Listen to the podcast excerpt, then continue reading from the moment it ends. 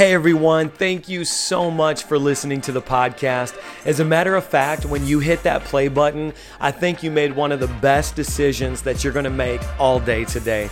My name is Mike Signorelli, and I'm the lead pastor of V1 Church. And in just a few moments, you're gonna hear a message that I delivered entitled Ready, Set, No. But if you're anything like me, you've been to the conferences, you've been to Sunday services, and you come out hyped up, ready to windmill kick the devil in the face, ready to level up, fulfill your destiny, conquer all your greatest fears, and then, like 38 seconds into the drive home, you realize that all the momentum is gone. Well, I believe that this message is going to teach you how to create an atmosphere of urgency in your life. Not stress, not pressure, but true urgency. Imagine having the culture of a conference every single day in your life. So I believe this message is going to challenge you, teach you. I believe that it can even change your life if you'll let it. So without further ado, here it is ready, set, no. Come on. Should I just start preaching now? All right, well, listen, uh, go to your Bibles in Second Peter chapter 3. So you can go ahead and find it now, digitally, physically, whatever. Second Peter chapter 3. And we're going to talk a little bit today um, about urgency. But let me ask you this Have you ever, now to please help me feel like I'm not the only one. Have you ever gone to a conference and you came out of that conference and you were like windmill kicking the devil in the face? You know what I'm saying? Where you're like, I'm ready, devil! Right? You know, and, and during the conference it's going on, and you're you're like literally clearing your browser history during the conference because you're like, not today, Satan. I'm not going back, never again, right? You're deleting apps off of your phone. You're like, uh-uh, I ain't gonna be nobody's Tinder nothing. No way. Craigslist, I don't need you. I found Jesus. I'm dating Jesus. And you come out of that conference and you're like, I am so ready. And matter of fact, it's like somebody prays for you at the conference and electricity shoots through their fingers and you absorb it and then you just float out of the conference and you're like, I have arrived. My ministry must begin. Am I the only one who's ever, you're like, you just instantly know how to speak Aramaic when it's over? You're like, that was the best $360 I ever spent on a conference because I am pure and holy and acceptable before God. I'm going to do great things. And then all of a sudden, on the ride home, on the LIE, with the Jesus fish on your bumper, you cuss somebody out so raw. so raw and then you get home and you're like, that conference exhausted me. And you go right back into your own lifestyle. And, and then you're like waiting for it to happen again. And you're like, man, Hillsong Conference is in LA next year. I can't even be a Christian for the next two years. Am I the only one who like kind of needs that, that, that urgency that a conference gives you? Anyone else relate to that? Okay, so here's the thing um, my wife and I, for the last decade of pastoral ministry, have been honing how to actually create a conference culture of urgency in our own lives. So I would like to, to tell you that I think I can take you through the next like 25 minutes to three hours, we'll see, um, and teach you. the new people are like, ah. Um, but I think I can teach you how to create urgency in your own life so that you don't need Brian Houston and the Hillsong Conference to pump you full of urgency uh, every single day. You can create and recreate it yourself. Is that all right? Okay. So we're talking about uh, Second Peter chapter 3. It's very important to understand what time it is. Uh, maybe nudge the person next to you and say, What time is it? What time is it? You know, your body has a way of telling you what time it is. It's time to eat. It's time to leave. It's, uh, you know, we have these alarms, but there must be a spiritual alarm that goes off to tell you what time it is. Now, Peter, when he wrote, I'm going to give you the historical context behind this second book of Peter. At this particular time, the, the, this burgeoning thing called the church was taken off, but all of a sudden, these false teachers started to infiltrate in the midst of them. And these false teachers, the hallmark of their ministry was twofold. Number one, they were in it for the money. So they were celebrity preachers just trying to get rich. And the other thing that they did is that they normalized sexual immorality and made things okay that God didn't make okay. Now, Peter is actually, he's not the Peter that you see getting rebuked by Jesus all the time. This isn't the immature Peter. He's got some decades on him now. You know, he's got some, he's got a gray beard. I don't know if I got any gray beards in the house, any gray beards here, but he's got some wisdom. He's exchanged his immaturity for wisdom and, and he's been around and he sees some things, but actually there's some urgency in Peter's own life that's happening because he knows sort of prophetically through the impartation of the Holy Spirit that he's getting ready to be executed soon. He knows it's coming. And so he's like, I got to make something right. And now we are given this book. Now, this is a side note uh, both First Peter and Second Peter use different devices and language, and, and that seems to indicate that they have different authors, which is okay because what we know is that Sylvan- Silvanus actually wrote First Peter, and then uh, we believe a secretary wrote Second Peter. And The only reason why I think that's important to tell you that aside from the theologians that we have here who want to take it deeper. Is it all right if our swimming pool has a shallow end and a deep end?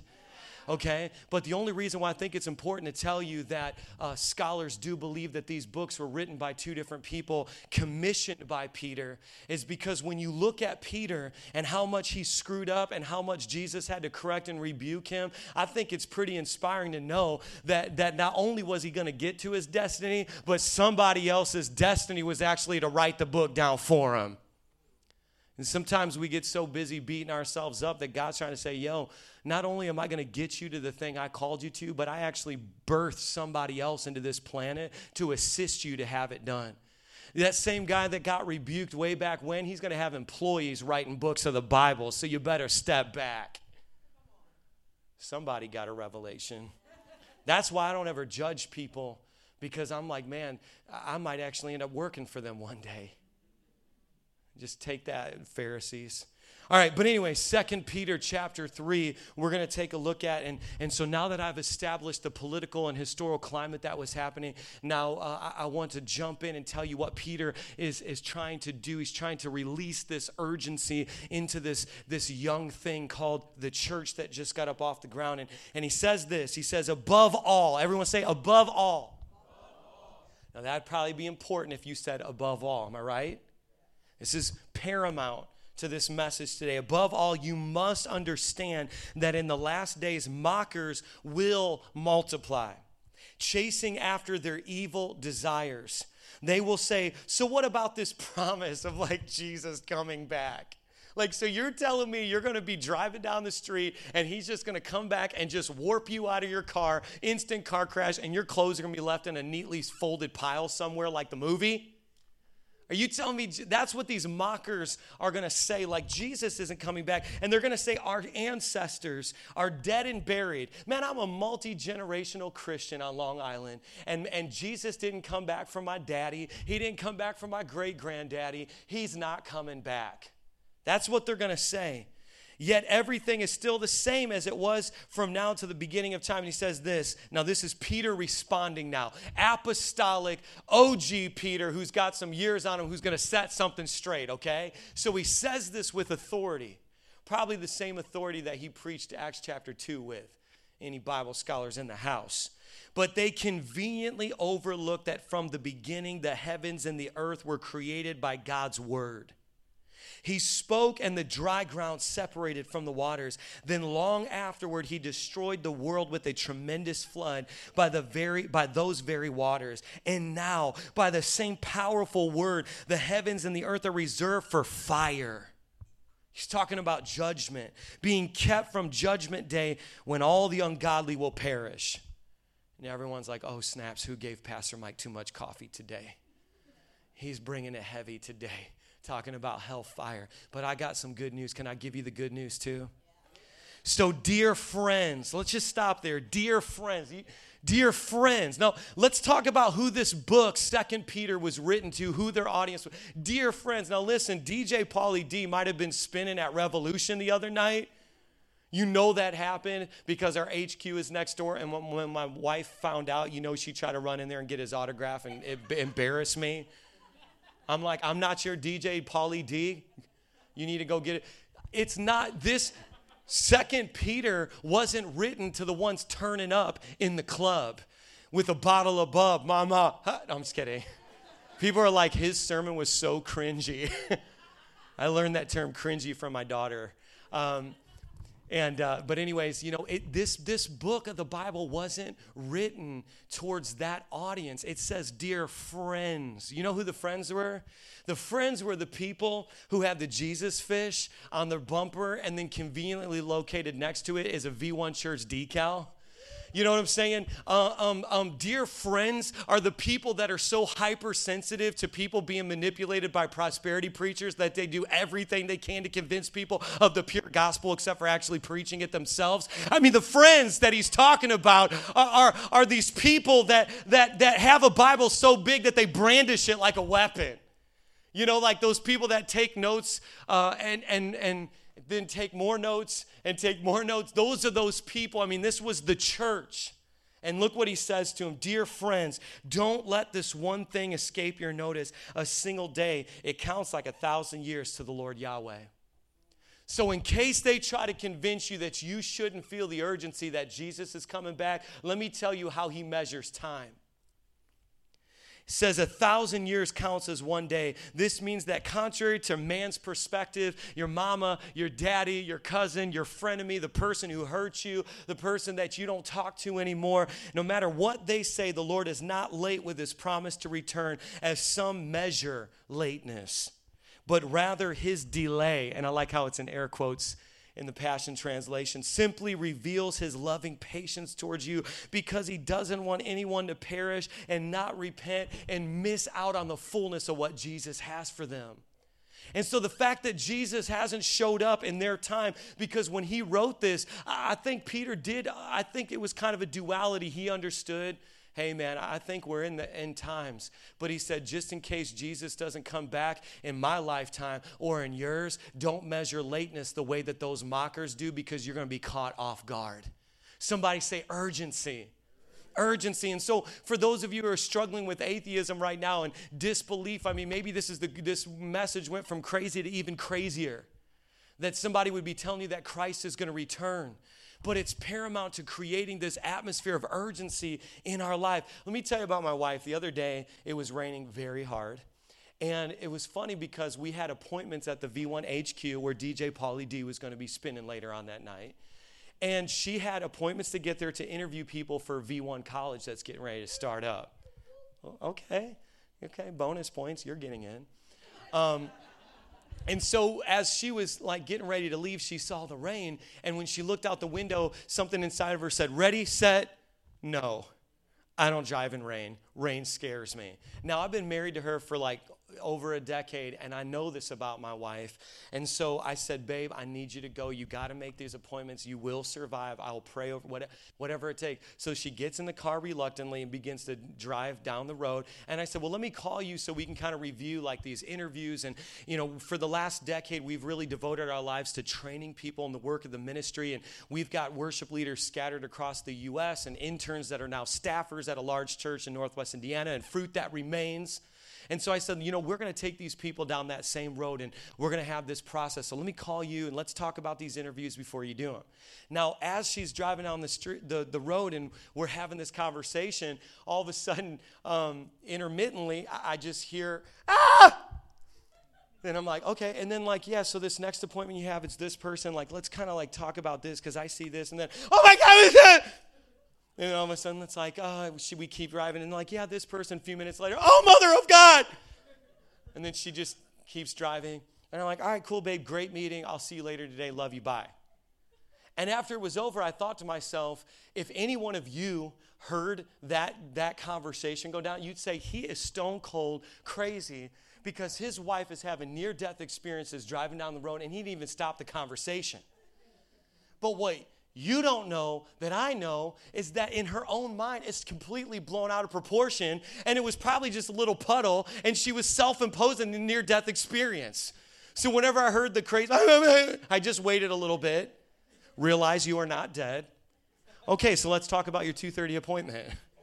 And that's what it's like living with Julie. And, and the difference between me and her, I can say that because she still loves me.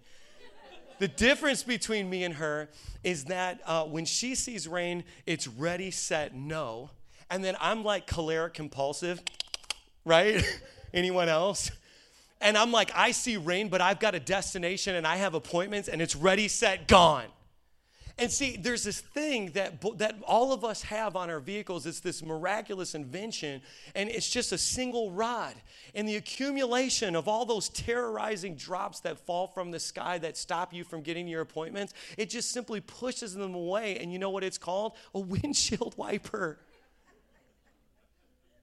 And you know what's crazy? Is that urgency is the windshield wiper of your soul because urgency pushes away the accumulation of all the stupid things that are stopping you from getting to where you have to go. Don't make me preach somebody. Urgency is the windshield wipers for your soul. Urgency tells you what's most important. It's why when you come out from a conference, you know, I've got to go do this thing. So I've got to teach you how to actually create urgency in your own life. Can I teach you today? All right. And so you have Peter, and, and Peter's going for it. And, and he's, he's, he's telling them, like, Jesus is coming back. And, and, you know, it's like he's trying to get them to understand where they're at positionally in time. John Kotter wrote this book called A Sense of Urgency, where he said that a true sense of urgency is rare because we mainly default to comfort. Like it's not the natural state of affairs. Let me just explain. Let me give you an object lesson about how we bias towards comfort as a people group, as, as a human. You bias towards comfort and you don't bias towards urgency. There used to be 200 more seats in this auditorium, and now you are in luxury recliners because we bias towards comfort. In 20 years, there's going to be 40 beds in here, and you're going to watch a movie on a bed. because we keep biasing towards comfort. And you'd think I'm crazy when the beds show up if Jesus has to come back, be like, he was right. There's beds in there now. And our life does the same thing. Like where you used to have a chair, you have a recliner. Where you used to have a recliner, you have a bed. Do you know where I'm going? We bias towards comfort. And so what he begins to say, John Kotter in this book, A Sense of Urgency, is so so the task of leading a team of people or even leading yourself through transformation, through change at any level, will often require the ability to create an atmosphere of urgency that can be embraced, and then in turn, it creates an atmosphere of achievement. So if you're taking notes, write this down. Atmospheres of urgency produce atmospheres of achievement. Atmospheres of urgency produce atmospheres of achievement. You know, it's like we debuted a dozen things today before you ever showed up to church. And there was no real reason to do it. I mean, we've been doing church the way we've been doing it for a while, but we just introduced an atmosphere of urgency and said, this Sunday we're going to do them all at the same time. And I was pacing the floor like, oh, please, God, please. And here we are having service because that atmosphere of urgency produced an atmosphere of achievement. You, matter of fact, you are sitting in the seat of my urgency right now because I was getting pretty comfortable in Indiana, but I cut all those ties, sold my house, closed my music venue, and then quit my job at, at a decent, great church under a phenomenal set of pastors because I felt an urgency about what God wanted to do in New York. And nobody gave me the deadline other than the Holy Spirit, and I responded, and you're sitting in the seat of my urgency right now. Okay? And that's not for my own glory. And what you're going to realize is, man, if God can use Peter, man, how much more some of you? And I don't get it right in every area, but I'm going to show you like what happens here. Second Peter chapter 1 verse 20. Can I keep going? Second Peter chapter 1 verse 20 says this, you must understand this at the outset. Interpretation of scripture uh, uh, of, of scriptural prophecy requires the Holy Spirit, for it does not originate from someone's own imagination. No true prophecy comes from human initiative, but is inspired by the moving of the Holy Spirit upon those who spoke the message that came from God. What prophecy is he talking about? He's talking about the prophecy of Christ's return.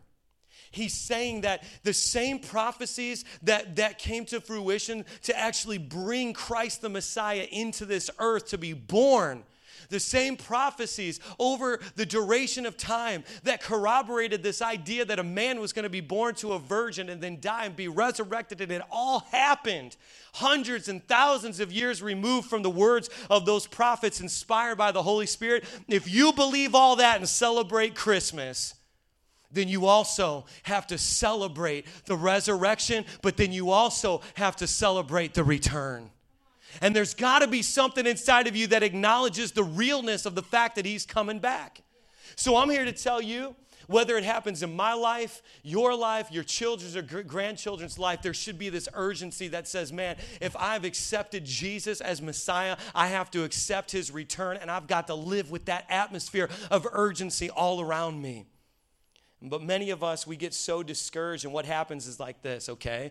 Our ready, set, go turns into this. It's like, okay, Pastor Mike fired me up this message. I'm so ready. I'm gonna leave this theater, and I'm ready, set, Netflix. Oh, snaps, it got me again. Devil, you are so good with that next Netflix card. Uh, and then all of a sudden, okay, I'm ready, I'm ready. Ready, set, Instagram. And then 18 hours later, you're like, I feel so filthy from looking at that hashtag for seven hours. Somebody's like, oh, he got me. And then you're like, okay, I got prayed and delivered of it. Ready, set, another podcast. You know, I, Pastor Mike, I've only heard 1,263 sermons. There's no way I'm equipped to tell someone about Jesus yet. I mean, I've only been going to church for 42 years. I can't possibly tell anyone about Jesus. I need another podcast. Just please make it the V1 Church podcast. Shameless plug. Okay, then you say, okay, okay, I'm ready. Ready, set. I need a season of rest. Oh, we must not have any of those Christians in this room. or, you're, or it's full of them. I need a season of rest. We hyper spiritualize it. Can I just tell you, after being around for a while, and doing ministry for a while what a season of rest actually means when people say it. Because I do want to honor the fact that, yes, there are sabbaticals. Yes, there are seasons of rest that God will bring you through. There, and I honor that. But do you want me to tell you what it means 99% of the time when someone says it? It means I am being led by bad leaders who treat me like a Christian karaoke machine and have me play an instrument every single Sunday to the point where I burned out. So now I have to hyper spiritualize my reason for not serving anymore because they don't know how how to treat me like a human being. I'm in a season of rest. Elohim has released that word. No, you're burnt out and you don't have enough emotional quotient to actually call it what it is, so you got to roll God around it.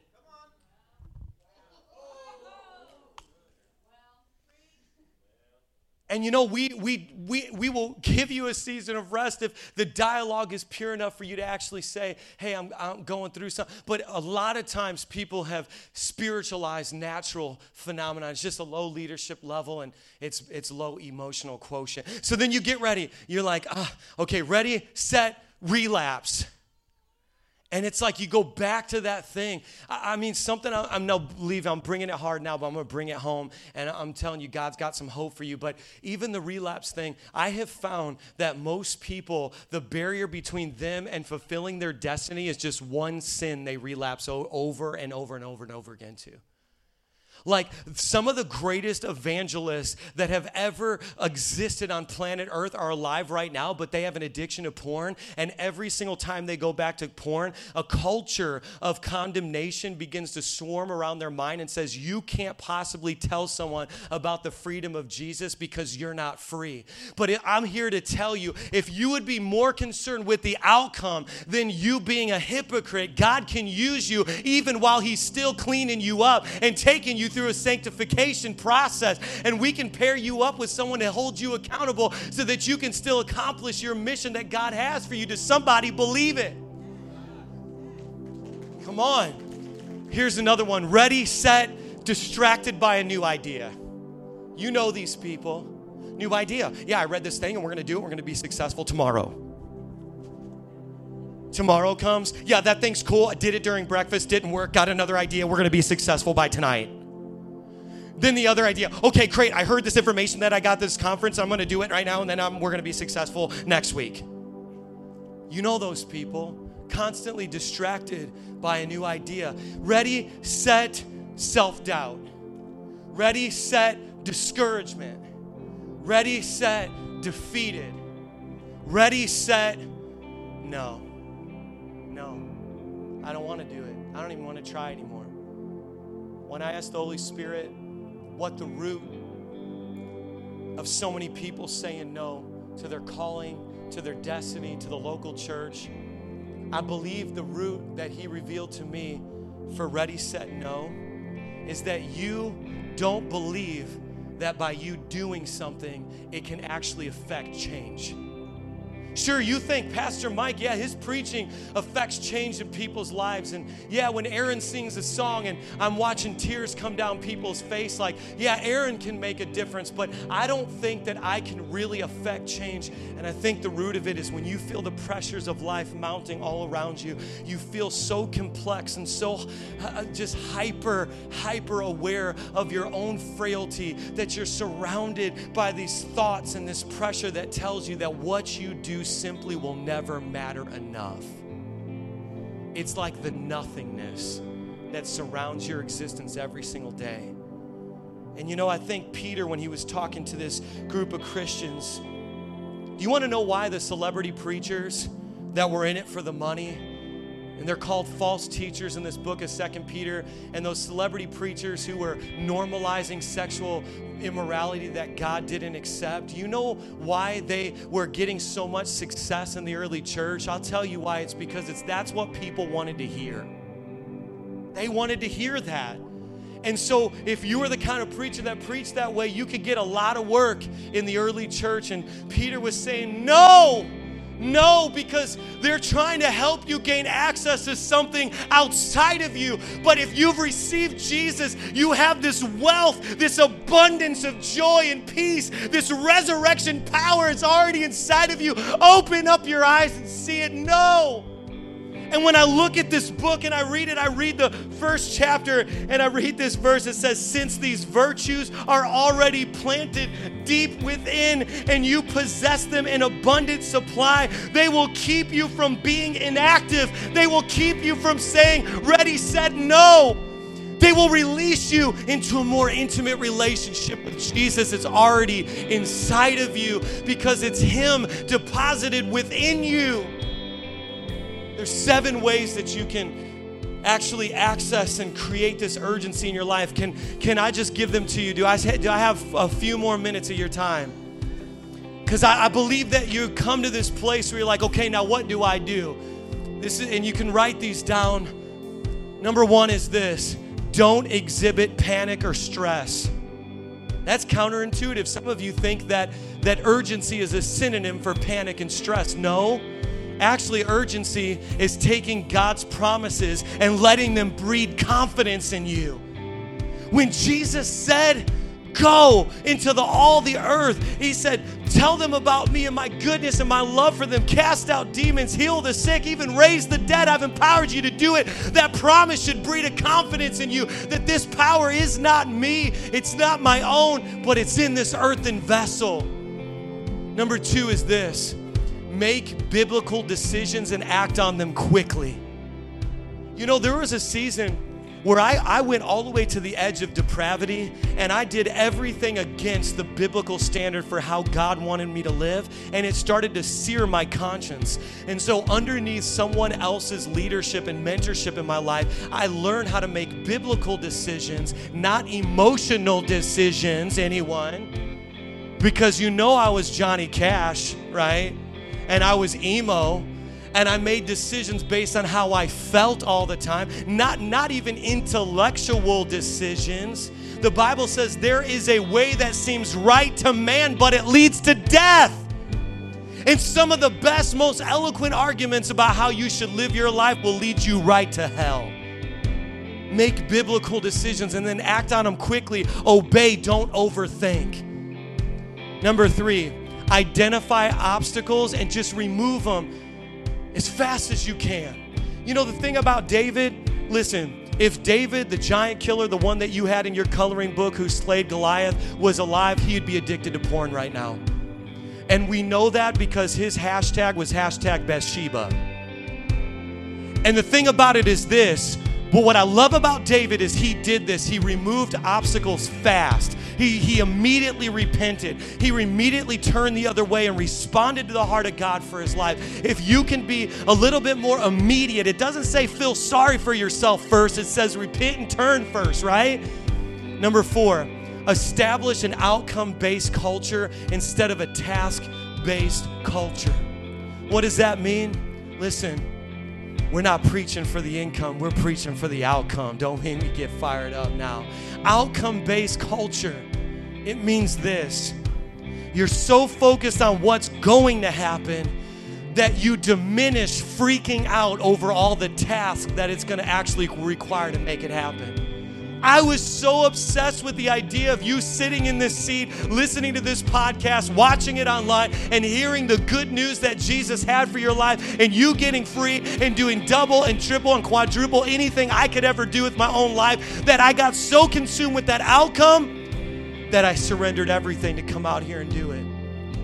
Establish an outcome focused. What's at stake? Number five is this exhibit urgency in your body language.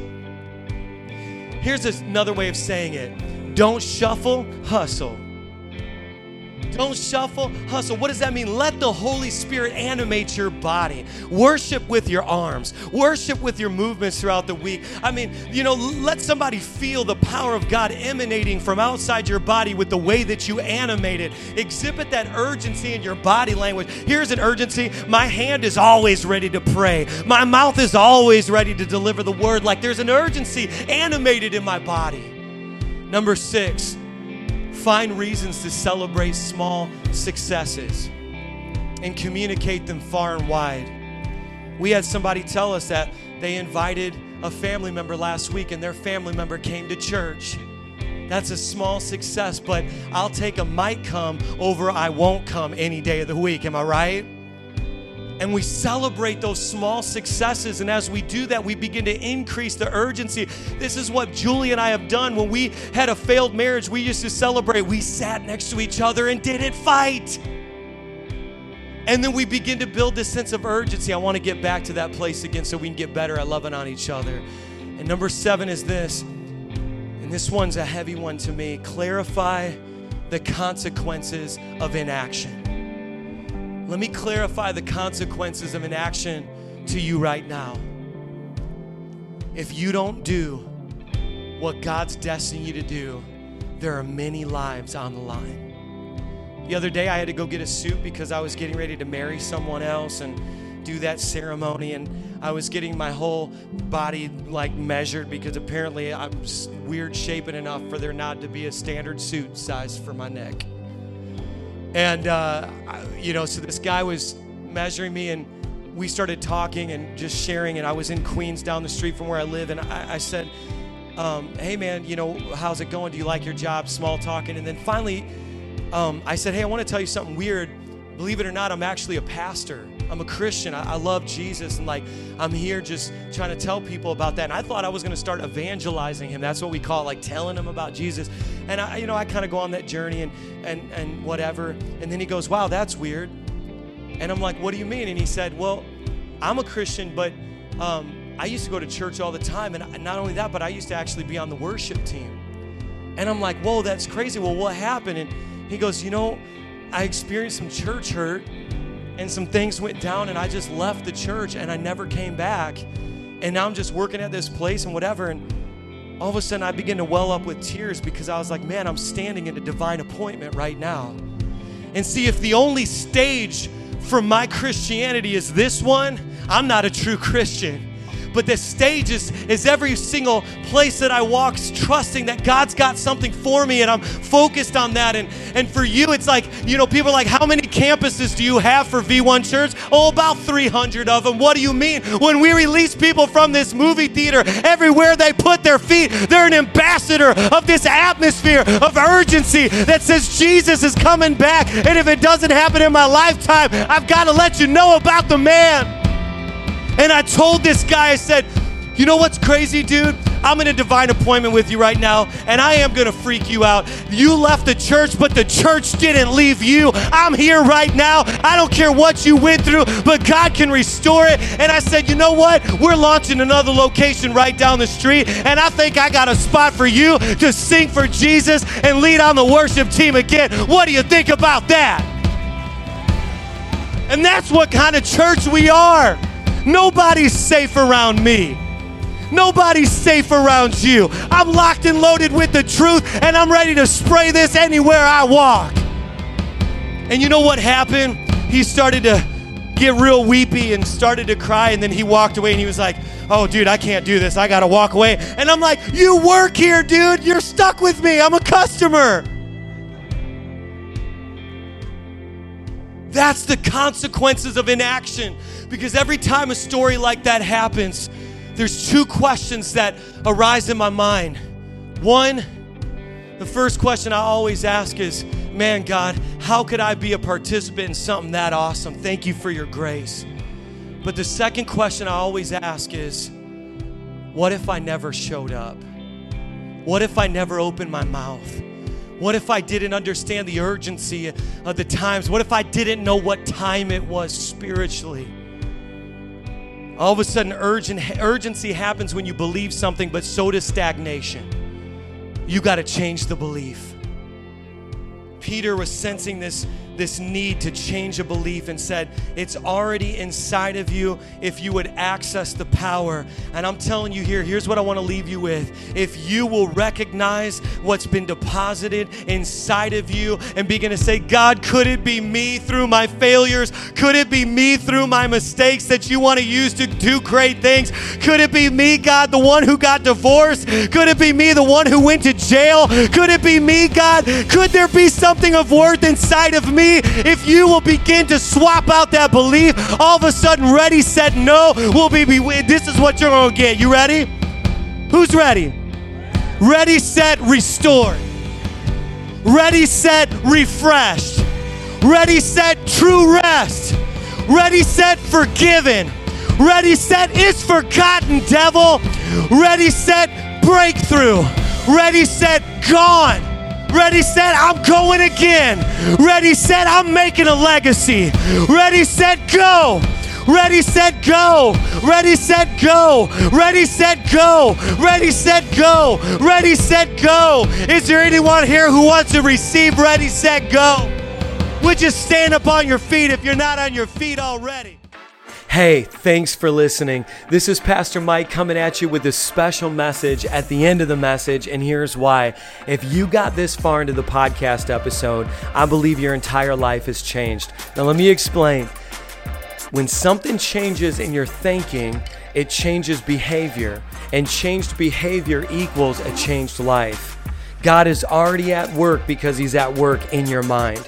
Now, I want to do something. I want to put a special challenge out. If you have received value as a result of listening to this podcast, I want you to do me a favor right now and help me out. I want you to grab the link and I want you to jump on Facebook, Instagram, and use your social to start telling people about it so that their lives can be transformed as well. Personally, text people this episode or other episodes and let them know. Let's get loud, people. And if you want more information about our church, our service, service times, our locations, and how you can get more involved, head on over right now to www.v1.church. All right, family, I will see you next week.